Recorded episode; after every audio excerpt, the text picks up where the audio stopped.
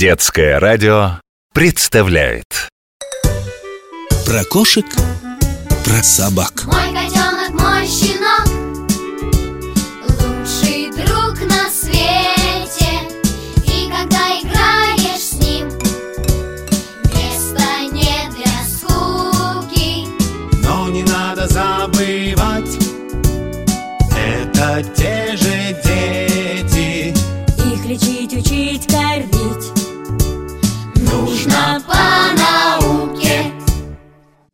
Привет, дружок! Я доктор Добряков. Много лет я изучаю животных и растения, а теперь вот рассказываю тебе о них всякие интересные истории.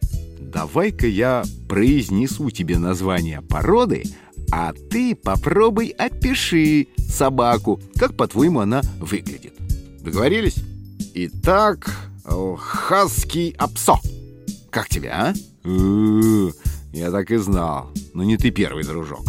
А если я тебе еще и подскажу, что это тибетская порода, то воображение нарисует тебе загадочную горную Лхасию, где по склонам бродят отважные лохматые апсо, охраняющие стадо яков и овец.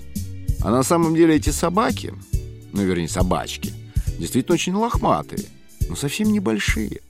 Можно смело их назвать тибетскими баллонками. Почему я про них вспомнил? Я же и собирался тебе сегодня рассказать о баллонках или баллонезах.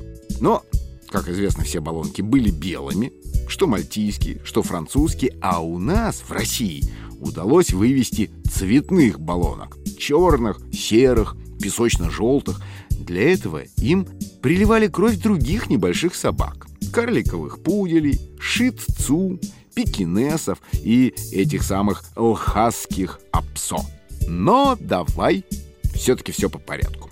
Начнем с того, почему маленькую и очень забавную собачку назвали баллонкой. Ну, в честь города, разумеется. Даже не города, а целой области.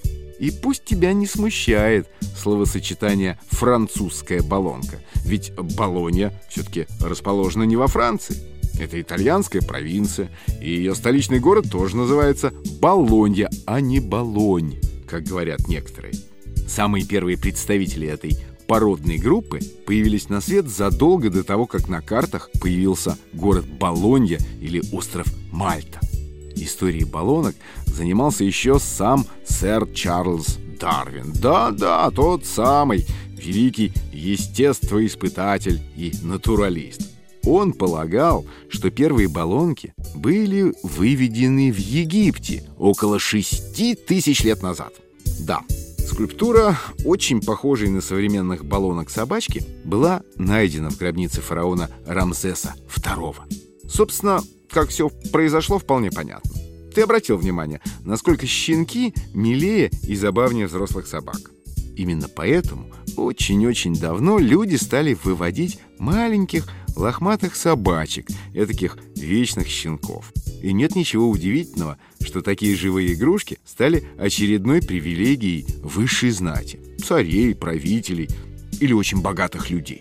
В разных странах селекция шла по-разному.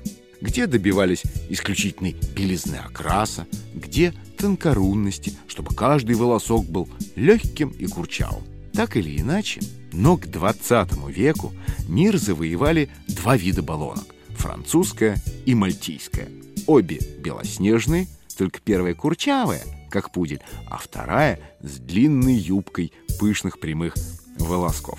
Длинношерстные мальтезе, как их в старину называли, были любимыми питомцами еще древнегреческой аристократии. Видишь, какая старая порода? Вот тут возникла некоторая путаница с названием. На острове Мальта, ну, разумеется, очень гордятся, что а, баллонка носит имя их родины. Но, по секрету тебе скажу, что во времена древних греков, которые жили еще до нашей эры, Мальтой называли вообще любой остров в Средиземном море. Ну, в том числе, конечно, и современную Мальту. А в итальянской Болонье просто довели баллонок до совершенства. Именно из Болоньи они пошли по европейским странам. Вот откуда такое название породы. Баллонки царствовали в средневековой моде повсеместно. Они стремительно продвигались на восток и очень скоро перемахнули через Великую Китайскую стену, завоевав императорские дворы Поднебесной, Китая и страны восходящего солнца Японии. Их изображали на своих картинах лучшие живописцы. Тициан, Тинторетто, Гойя, Вато, Рубенс. Сейчас можно купить щенков самых разных баллонок. Они все вырастут веселыми и преданными друзьями, если их правильно воспитывать, конечно. Баллонки имеют массу достоинств. Не пахнут, не кусают соседей, игривы и дружелюбны. Их можно повсюду возить с собой в переносных контейнерах. Но учти одно. Если ты свяжешь свою жизнь именно с этой породой, то приготовься к тому, что минимум полчаса каждый день кому-нибудь придется заниматься ее восхитительной шелковистой шерстью и не пропускать ни одного дня, чтобы не разбирать потом спутавшиеся колтуны. Вот так. Ну, прощаться пора, дружок. До новых встреч, до новых историй. Про кошек, про собак.